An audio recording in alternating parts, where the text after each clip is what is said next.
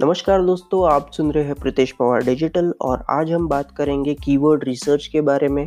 तो keyword research ये S e का बहुत ही इम्पोर्टेंट फ़ंक्शन होता है तो अभी आप पूछेंगे कि भाई कीवर्ड रिसर्च क्या है और क्यों करना है? तो देखिए, हम जब भी कुछ गूगल पे टर्म सर्च करते हैं तो उसे कहते हैं हम कीवर्ड। तो ऐसा क्या किया जाए कि वो कीवर्ड पे हमारी वेबसाइट आए?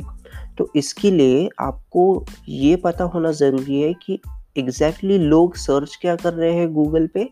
और दूसरी बात ये पता होना चाहिए कि हमारे जो कॉम्पिटिटर्स है, हमारे जैसे और लोगों की वेबसाइट्स है, वो लोग क्या, किस कीवर्ड्स पे क्या क्या लिख रहे हैं? तो इससे होगा ये कि आपको पहले से पता चल जाएगा कि आपको कंटेंट बनाना है या नहीं और कैसे बनाना है।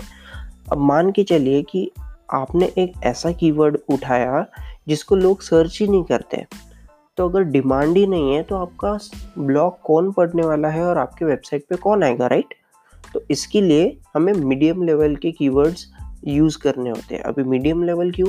देखिए, अगर आप बहुत ही हाईली कॉम्पिटिटिव कीवर्ड्स को उठाएँगे और उस पर कॉन्टेंट बनाएँगे, जैसे कि हो गया बेस्ट कार्स इन इंडिया तो बेस्ट कार्स इन इंडिया के लिए लाखों वेबसाइट्स है ब्लॉग्स है बड़े बड़े ब्लॉग्स लिख के रखे हैं लोगों ने। तो उसमें हो सकता है कि आपकी वेबसाइट रैंक ही ना करे कभी, या फिर बहुत मुश्किल हो जाए।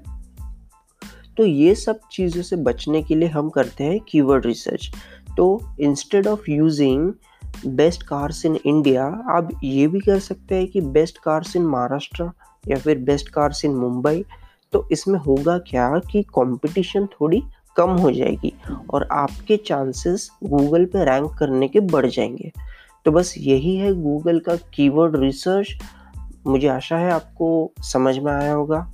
अगर ना समझ में आए तो आप कमेंट सेक्शन में पूछ सकते हैं। मिलता हूँ आपको अगले एपिसोड में। तब तक के लिए take care and good bye